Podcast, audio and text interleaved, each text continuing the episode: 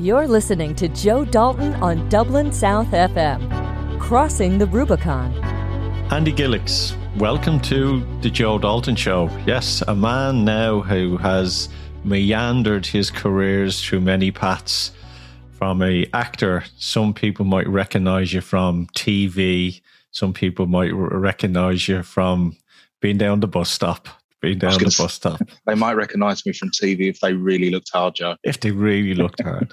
I was a, an actor, not an actor, one of these stand-in actors in some movies, and I, I, was even in one movie, and I had to tell people that was me, and no one believed me. I was dressed up as a copper. It's, it's weird, actually. I found that when I did acting, I, I got cast in two roles. I'd either be really horrible thugs and nasty, nasty people, or I'd be coppers. It would it would be one of the two always. Mm, one of the two. You have that head.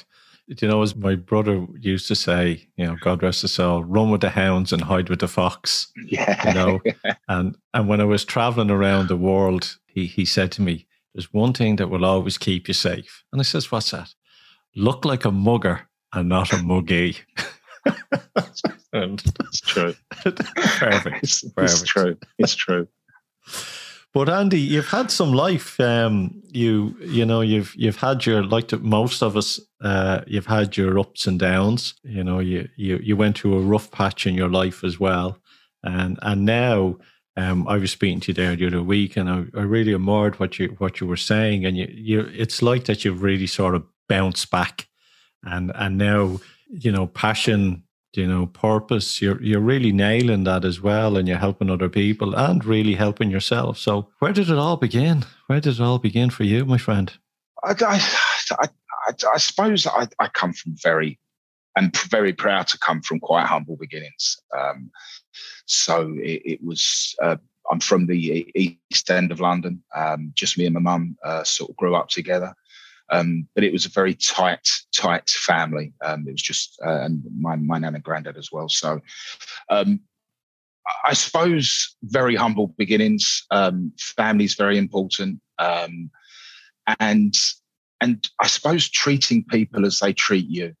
Um, I, I've always found that, that those were the, those were the key things that I was taught when I was growing up, sort of uh, in the east end of London. And and I was speaking about this actually to a friend the other day about the advantages of growing up in quite an urban environment. Um, I think you learn a bit of respect actually from doing that. Um, I think you earn respect for people in life. I think you earn respect for people that have a good work ethic in life. Um, and whether that work ethic transcends personal or work is irrelevant. Um, you know, I've I've seen people that from the from from where I am uh, raised and, and born, Joe, that that work extremely hard at managing their family or they work extremely hard to make sure that their kids stay on the straight and narrow. There's many different variations of that but that's that's what i remember about growing up. Um, so yeah that, that that's really a little bit about where i'm from just um, very honest very open.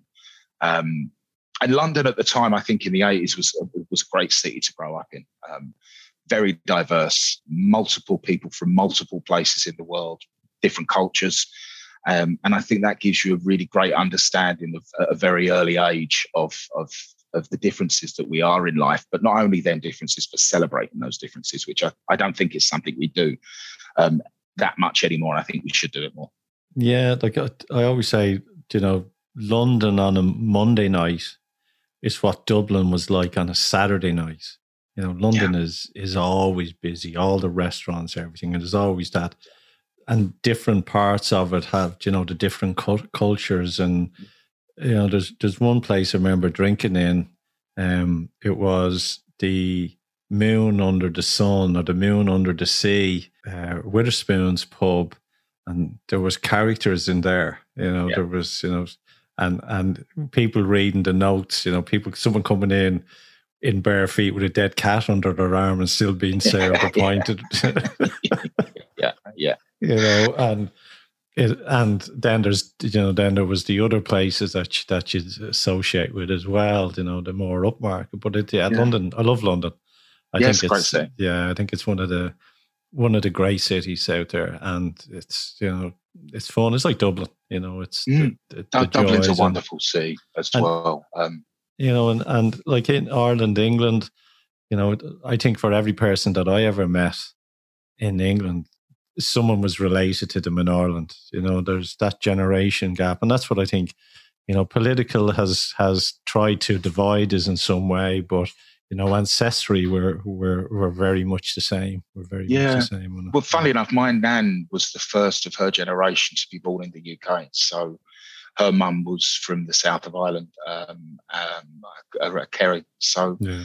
so my history is exactly the same there. Um, and and and I, I do agree. Actually, it's uh, obviously now I'm married to an Irish woman. Um, my, my my son will be brought up over here.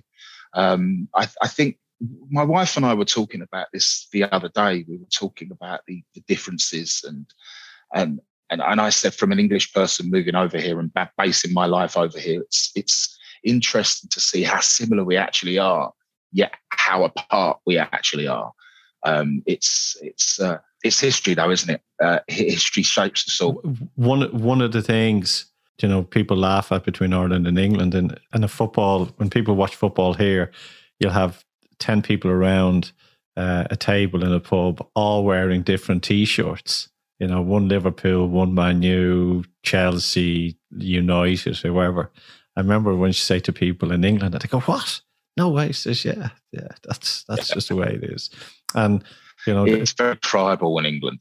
Yeah, yeah, yeah, and and also, you know, it's the one thing that we love watching is for me personally is the Ireland and England uh, rugby games. You know, I'm not I'm not big into to soccer. Uh, I'm a, I'm into the rugby. As someone said to me about soccer, says if I wanted to watch you know, someone try and score for 90 minutes or bring you out for a pint, you know?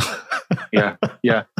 It's uh, there's the, I mean my my wife's family are heavily involved in a in a, a rugby club uh, called Barnhall, which is based in Leixlip, um, and we'll go and watch them every Saturday. And it's real family orientated club. It's uh, it's actually a great club, I, I have to say. Um, and and I think naturally, I think rugby and football fans have got different personalities.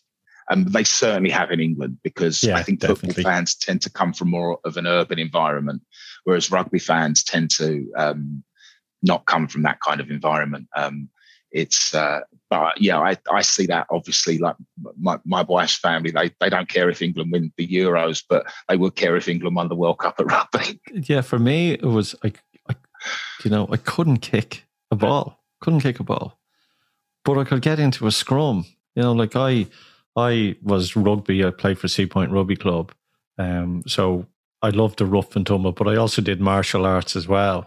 Yeah. So, but don't don't ask me to kick ball and dribble it around, but ask me to run into him, and I could. yeah. Did you find Joe actually that with the martial arts, did it did it give you something mentally? Because I think a lot of people when they speak about uh, like I've always said boxing is is good for, especially where I'm from. It was a good way to channel the mind and and get discipline within oneself. Have, have you found that with martial arts? Did that give you what did that give you mentally as well as physically? Mentally, it made me. It was confidence. So knowing, even though if I couldn't handle myself, knowing that I thought I could, and we were always taught to walk away from stuff.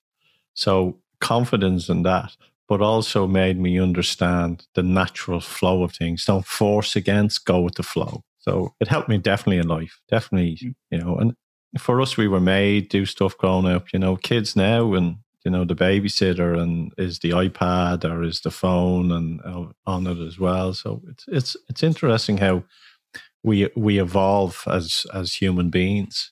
But yourself, you know, you went through sort of a rough patch, was it? And and yeah, you you basically were you you were in bed? Was it in bed for a yeah. couple of months or? So when I was about uh, 29, it was. Uh, I started to have real issues when I was walking, um, real pain in my feet. Uh, and at the time, I was 30 stone, Joe. So the NHS just turned around to me and said, "No, it's because you're fat. You, you, you need to lose weight, and your feet will be fine." So I never really looked into it anyway. It got worse and worse and worse. And uh, eventually it led to me being, I suppose, confined to a bed, um, which was the best part of two years. Um, and then during that time, when they realised that it was possibly more than just being overweight, um, they I was diagnosed with rheumatoid arthritis. So um, it was a it was a very harsh time. I knew nothing about rheumatoid arthritis. I didn't know anything about the disease, what it was. Um, I, at the time, I, I, remember thinking I was the only person in the world with it. Now, obviously, since I've learned uh, a lot about a lot of people suffering with this disease um, from a very early age all the way into their later ages in life. Um, so yeah, it, it, it, took me it took me about two years to come to grips with the illness. Um, and as, as, as we spoke about on the last show, I had to lose um, around 15 stone. It was to um, actually get the operation that I needed uh, because by a year or so, the, it was so aggressive that it had actually eaten away at my hips. So I had no hip um, in effect. Um, so I had to have two hip replacements. Mm. So yeah, it was it was it was a tough time. Um, it, it, was it was a tough. It's certainly a time that I wouldn't wish on anyone else uh, that I I know whether I like them or not.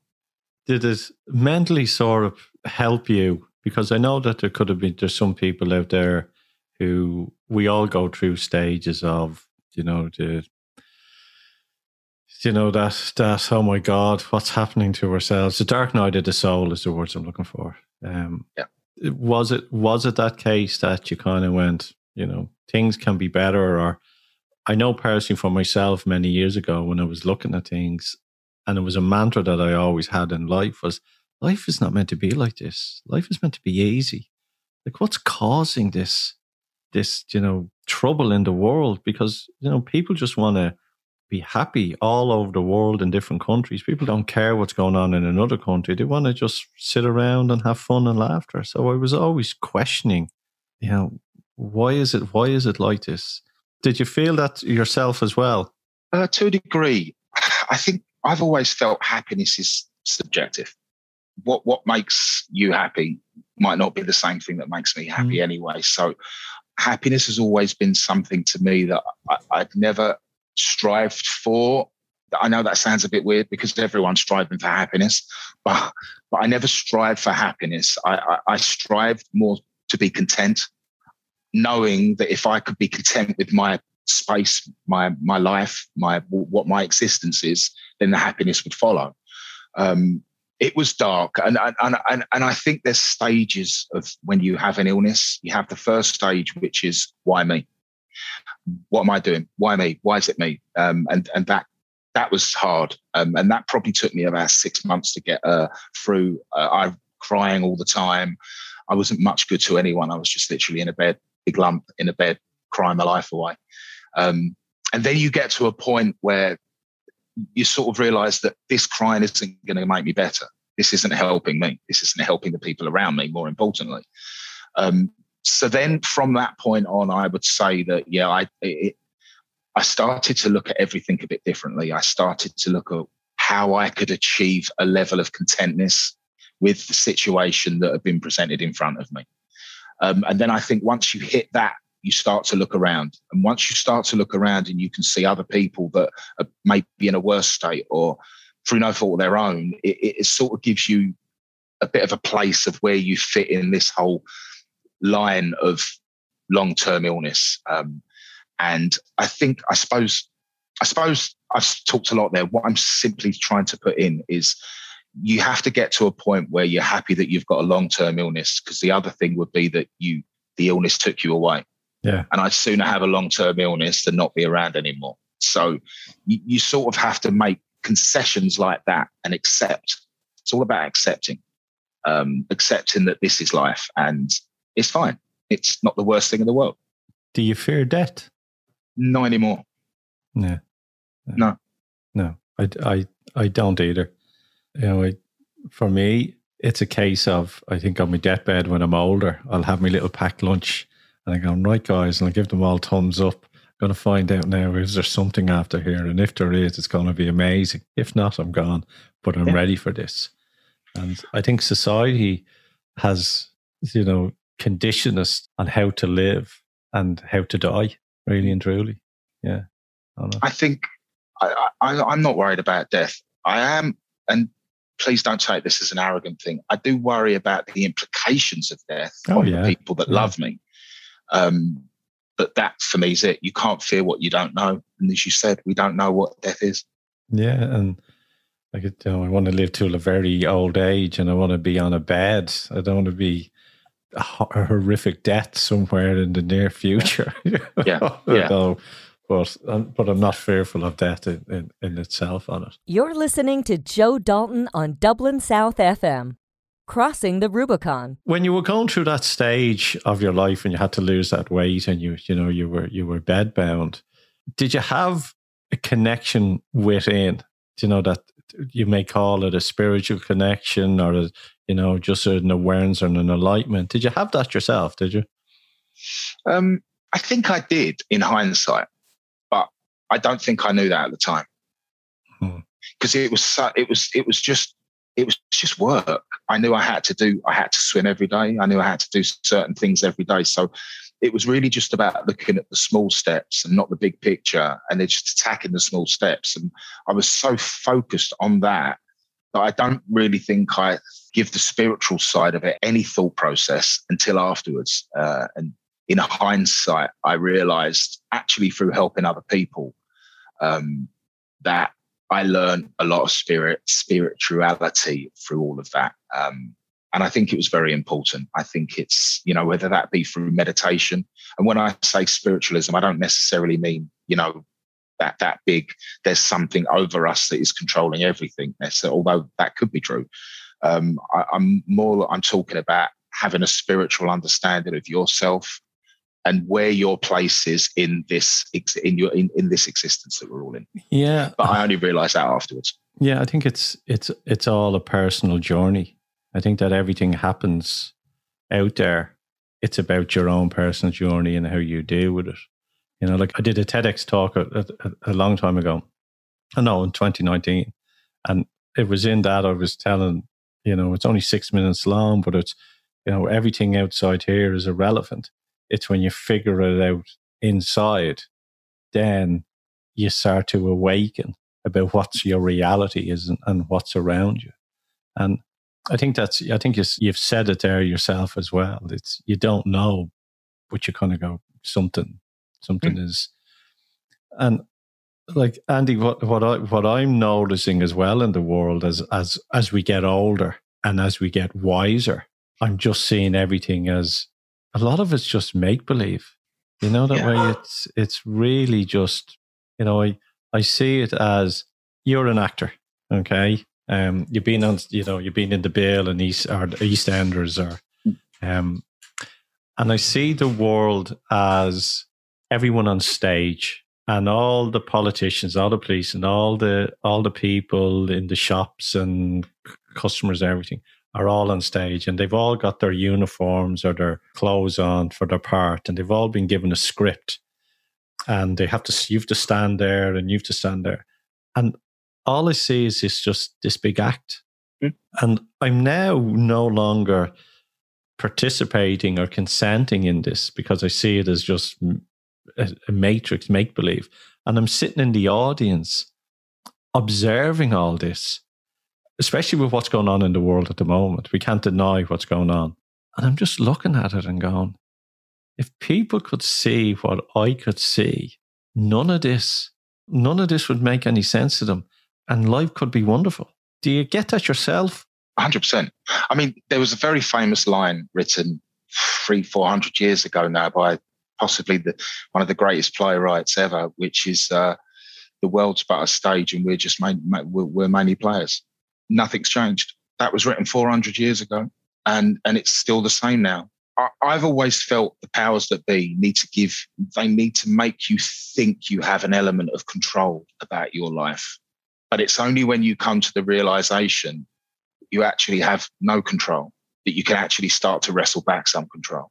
That's a good point. Yeah, that you know you realize you you don't have any control. You know, I I was having a coffee with some people yesterday, and that's just sparked it. And I was trying to say to them, before state and before rules and before regulations, there was man and the land, nothing else. And then suddenly, state, government, rules, regulations all came in. And we mm. were laughing about it. And it got to the stage that I was just breaking my heart laughing. I says, I said to him, Do you know like how crazy it is? And he said, How? He says, you need to have a license to get married. I says, you need to have a dog license. I says, when you see the two of them, do you not see how bonkers this whole public arena is? Yeah. And they looked at me and laughed and went, You're so right. It's all make believe. It's Yeah. all make believe. Yeah. I think it's. I, I- think it's. Um, it, it's not just make believe. I mean, I think it's worse than that. I think that we're so uh, we're so institutionalized now into, and and I think COVID's showing us all of this because I think COVID split the world here. I think if we look at the world right now, if if I just look at my own internal mindset, I've got half of the people that think that this is a serious disease that that the world needs to deal with right now. That everyone needs to be vaccinated because that's our right as humans to be vaccinated. And on the other hand, I've got a load of people that think it's just one big conspiracy and that they're not going to get a vaccine. They don't want this. They don't need this. They just want to get out of the house now. And I think that that difference in the world in the last year has really, really shown us actually how little control we've got. You know, let's be honest, nothing's changed. The same companies that always make money have been able to make money from COVID. I'll give you something crazy here. Um, there was a concert on in Ireland and they were testing people. So basically, what happened, the, the, the, you see the pictures up online. So Yeah. they had a concert test, and all the public were all in little boxes with maybe six, six or four, their group in little pens, basically. And then up the front, there was a big, huge, wide oak gap, and all the TV stars and the celebrities were all in there, and they weren't in pens. They were all in it. So it was like, Yeah. you know, it was like, it was like Animal Farm. Yeah. you know, you Yeah. know. It was, and, and on a serious note, I, I think this gives you the best analogy of the real world that we we we live in now. Unfortunately, my father passed away about a month or so ago, um, and I had to watch that funeral on a TV screen. I couldn't go. I had to say goodbye to my father on the TV screen. Yeah, it's Now, if I was a part of the royal family, not only could I have flown from America to come and see Prince Philip, I, I could have gone in there, I could have seen him, I could have said goodbye. But why do they deserve that, and why do should do I not? Yeah, and and and I think what what COVID has brought out and lockdown, I think it has allowed people who are willing to look to see that something is wrong. You know mm. where, and I keep saying this, where it would take us five years, we're finding out in four months, and we're finding out that people that are making rules are making rules on their own reality of their own family. Like, if, take it this way: if someone was saying, "Oh, you can't go to funerals," if they were making the rule and someone died, they'd be changing that rule for everyone because it affects them in their own eternal world. And that's that's the mistake that that's been made at the hmm. moment. But yeah, I think this whole lockdown COVID is allowing us to wake up. It is, and it's allowed into question. And vaccine or not vaccine, what I believe is that both sides are doing exactly what the rulers want, and I call them rulers, causing the divide. So both sides are doing the job. That's really what it is. Um, I'll give you my analogy of it, and this was shared with me, and it made a lot of sense as well. Um, and tell me what your thoughts are on it. Okay, Mm. you have the Titanic out out on the bay, and the lights are on, and everyone, you know, the music is playing, and everyone's rowing out to this boat because it's heading off to Acapulco, and everyone's cheering and and going, brilliant, the new life, this is it. And then you have the people on the shore, right? Protesting, going, come back, come back, you're going, come back, come back, uh, going, right? And what happened to the Titanic? The Titanic goes down. What happens when it goes down? You know, that swell, all the boats go in on it, and the backwash takes everyone off the beach. Okay. And that's what's happening. And when I was asked where was I, I in- instantly said I was down a bit with stones, skipping stones across the water, observing all this with my family and going, come on, we go and light a fire and play some music. And what I was trying to get to people that I'm not participating or consenting to this madness, but I'm just looking after myself and my family unit. because I'm mm. I'm I'm I'm a sovereign human being and I'm a spiritual. I believe in I believe in God, and I believe that there's something in me now that I can see all this, and none of that really affects me. And that was my that analogy on and I think it helps people really understand. Do you see what I'm trying to get at here? I, I think you're I think you're right. I think I think in essence it's it's really about looking at the small space that's around you and, and understanding that space and understanding what your part is in that space. Um, and I think once you have that understanding, life's a lot easier to navigate actually. And I think we've all done that. I mean, my my wife's terrified of COVID, uh, Joe, terrified. Um, so I've had to make sure that we even if I don't think we should, and that's not what I'm saying, I, I, I, think that's the most important thing, you know, making sure that the people are around you uh, are comfortable. Um, yeah. So that, that that's safe. sort of what I've yeah. done.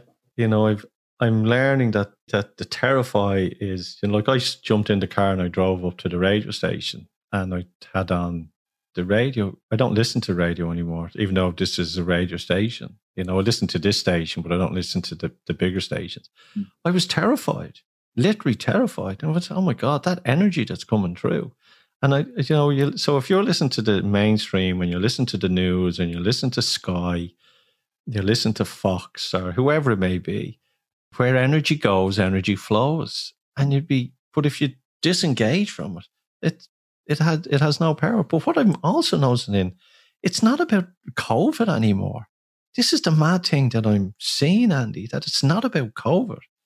People are doing this now so they can have a pint or they can yeah. go for a meal.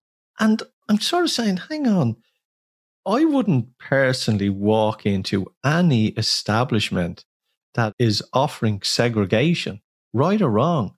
You know, my moral compass is telling me I cannot do this. And that's what I'm saying. I'm, I'm looking down the beach, skipping the scones, going, can you not see this fake yeah. world, you know, that, yeah. that's been created? Yeah. You're listening to Joe Dalton on Dublin South FM, crossing the Rubicon. It's it's all about control, um, yeah. and a lot of a lot of what's happened around COVID by the uh, larger and smaller governments is all enabled them to wrestle back a level of control that they've been wanting for years. Yeah, once I COVID's given believe I always believe once you give someone control, doesn't matter. It's very hard for them to let go of those strings. I don't care what it is. I, I think you make a point. Actually, I, I, I don't think. Um, I think there's. Can humans deal with control? Can any of us actually deal with being in control? No. Because every human over the course of history, well, there's a few maybe. Every person that's had an element of control has abused it to a certain degree. Yeah, yeah, and that's what I, I you know, anything. You take anyone who's, you know, someone who's example, you know, someone who's works in supermarket and they're stacking shelves or everything, and suddenly they're they get that promotion, you know, and they're not equipped to it. The ego gets in mm-hmm. and causes them, and they realize, or in sales, you have salespeople who are great, mm-hmm. and then they're made managers, and they're crap managers.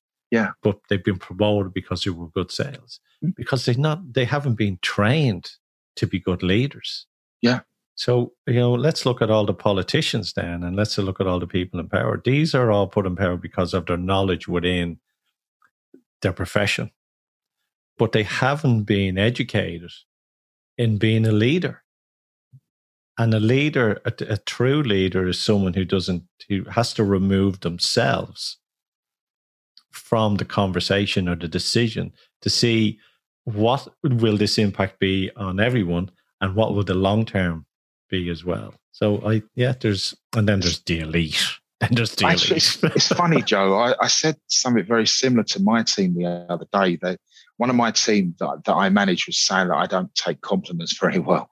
And I said, it's not that. What it is, is that I firmly believe that good managers work hard in the background so their team get the plaudits. And if their team are getting the plaudits, that's their job done. Yeah. And would you think also that a lot of people are frightened to ask for help? Completely, because yeah. it means that you're weak. Yeah. With with that that that's drilled into us all as humans is that if you are have to ask for help it means that you're not strong enough to deal with something on your own in your own way which is completely i mean it's it's, it's madness actually because I, I would argue that asking for help shows strength because it shows that you've got the intelligence to know what you can and can't handle and and you we, we should always be asking for help i mean that's yeah, I, like it's social engineering, which is being played on us at, at the moment, and game theory. You know, those yeah. two elements are being shown to people. But you know, I'm I'm what I'm sort of figuring out. It's not about people are frightened to ask for help. I don't think people know how to ask for help. You know, it's, a fair point. Yeah. So I there's the issue itself. I don't think they they know how to. Well, I think I think it's a cultural thing. I think we we was talking. Um, my, my wife and I were talking about therapy, not just talking about it, and we were talking about how in America it's so accessible, and people really understand the benefits of therapy.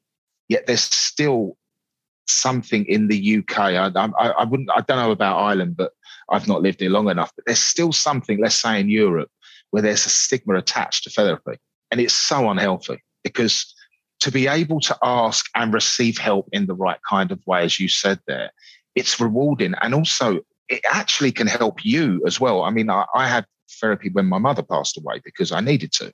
And, and, and it really enabled me to understand why I was in such a bad place in a very positive way.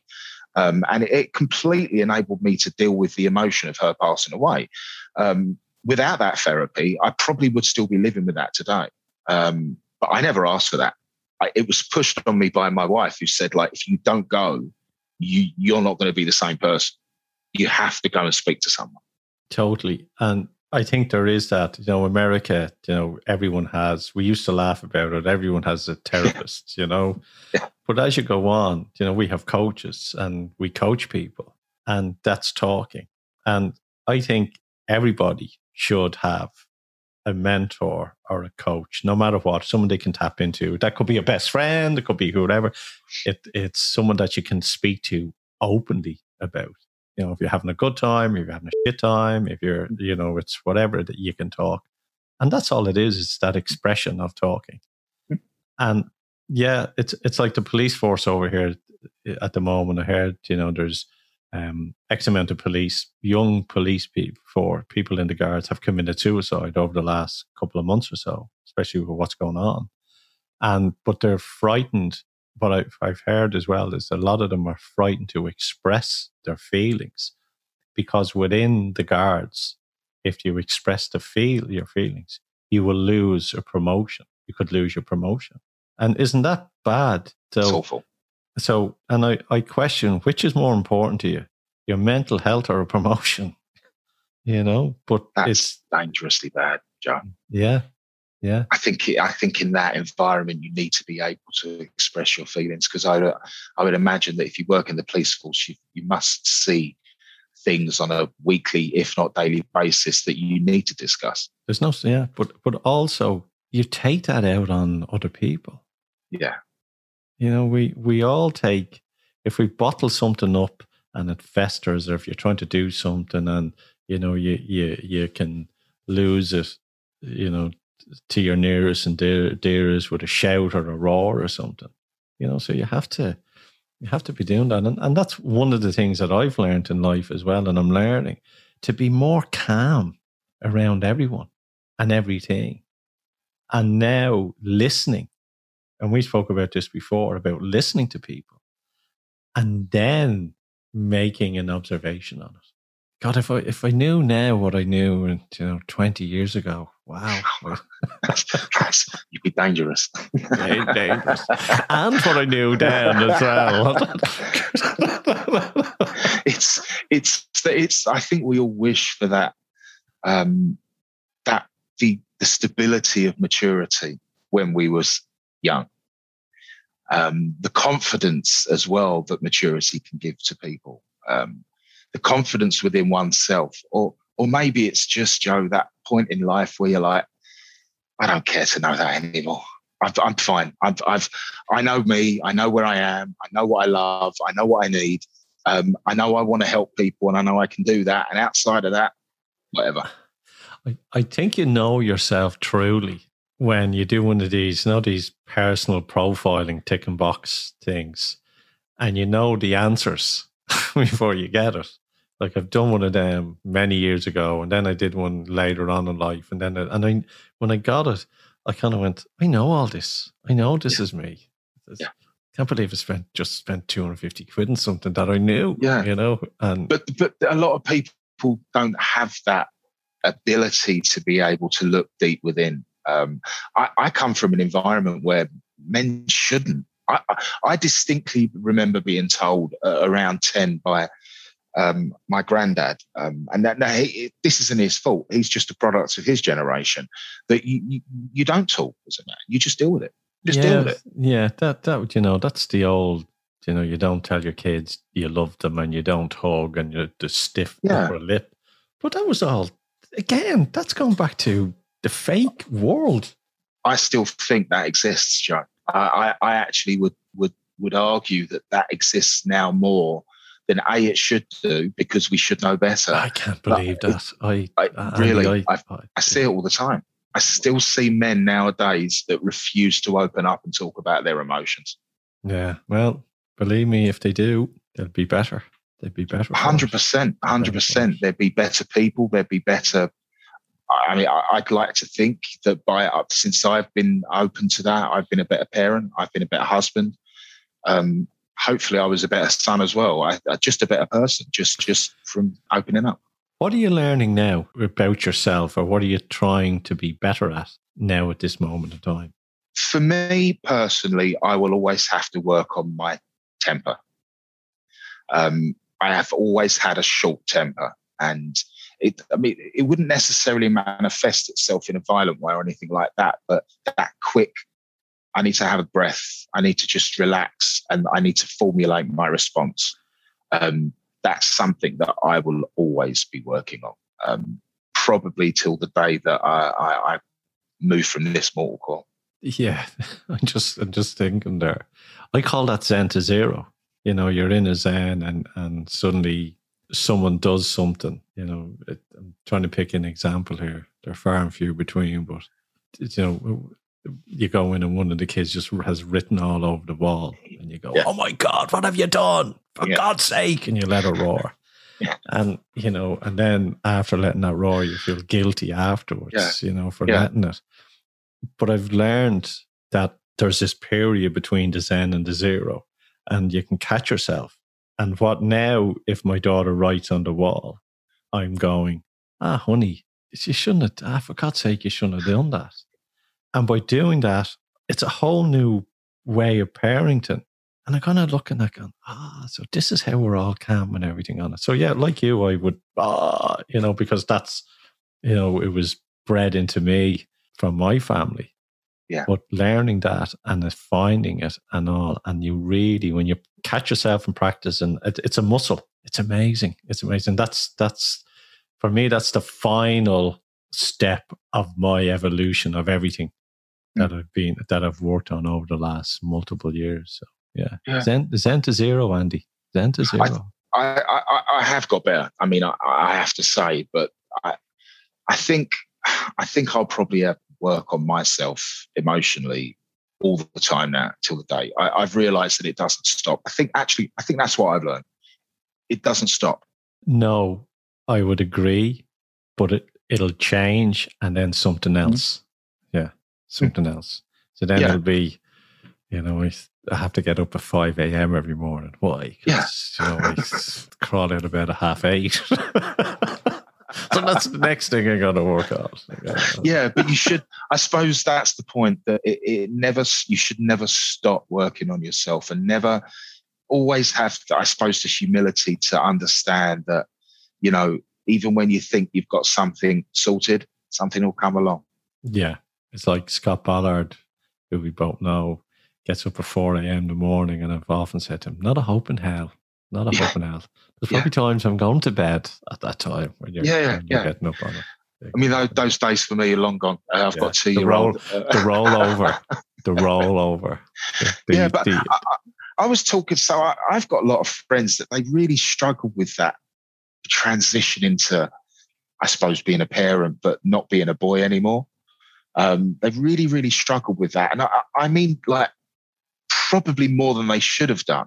For me, it was never a struggle. So maybe it just came to me at the right time in life. But uh, I quite like being middle aged. I quite like the way that uh, what's happened in that stage of my life. I, I quite like that my time now is completely devoted to my boy um, and, and my family. I, I like that. It's not something I, I, don't resent losing anything that I did from my youth. Is what I'm trying to say.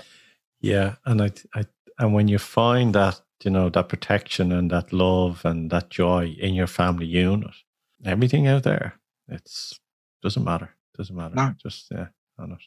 It's so key as well. It's so key. It's uh, to love and be loved in a way that's respectful and right for you. Um, is so key. It gives you such a platform in life to jump from. Um, and I know that that sounds sickly, and I know that when you speak about these things, a lot of people are, mm. But it's the truth. It's it, it you know, indeed. It's amazing how much strength you can build from just having some stability uh, at home. Yeah, I think I think you're spot on. It is about that, isn't it? It's as as Simon, our, my good friend, and yeah. you know extremely well as well. You know, as as we say, it's all about love. It's all about it love. It is. Yeah. I mean, and, and you know, Simon's got a, a, a massive story about highs and lows, and you know, and how he he's fought to the place that he is now. And uh, you know, we, we've all got we've all got stories of pain, and we've all got issues within our own lives grow, growing up into adults and whatever it may be. The trick is to deal with them. You know, it, it, it, there's nothing more you can never be more proud of someone that you love that's taken a negative and turned it into a positive. Yeah. Um, and the journey that they go on to do that. I would leave it there with saying, don't worry, don't worry. And I think we'll play out with that song as well. We'll play That's a brilliant song. song. Yeah. Andy, if people want to reach out to you, catch you on LinkedIn. Yeah, yeah, I'm on LinkedIn. Um, uh, Andy Gillies. Um, please reach out. And and also, I, I, wanted to say that you know if there's any people out there that are suffering rheumatoid arthritis, um, if you're doing it on your own, reach out to me. Right. Even just a little conversation could make that day a lot easier. Andy, thanks for coming on the show. Cheers, Joe. And remember, here at Dublin South FM, we're interviewing plenty of people around the world conscious leaders, and that's why we have the Conscious Business Podcast, which is part of the Conscious Business Academy, offering purpose, profit, and prosperity in your life through soulful selling, mindful marketing, conscious leadership, and creative culture. If you want to reach out to me, it's joedalton.ie. You have an awesome week and take care and look after yourself.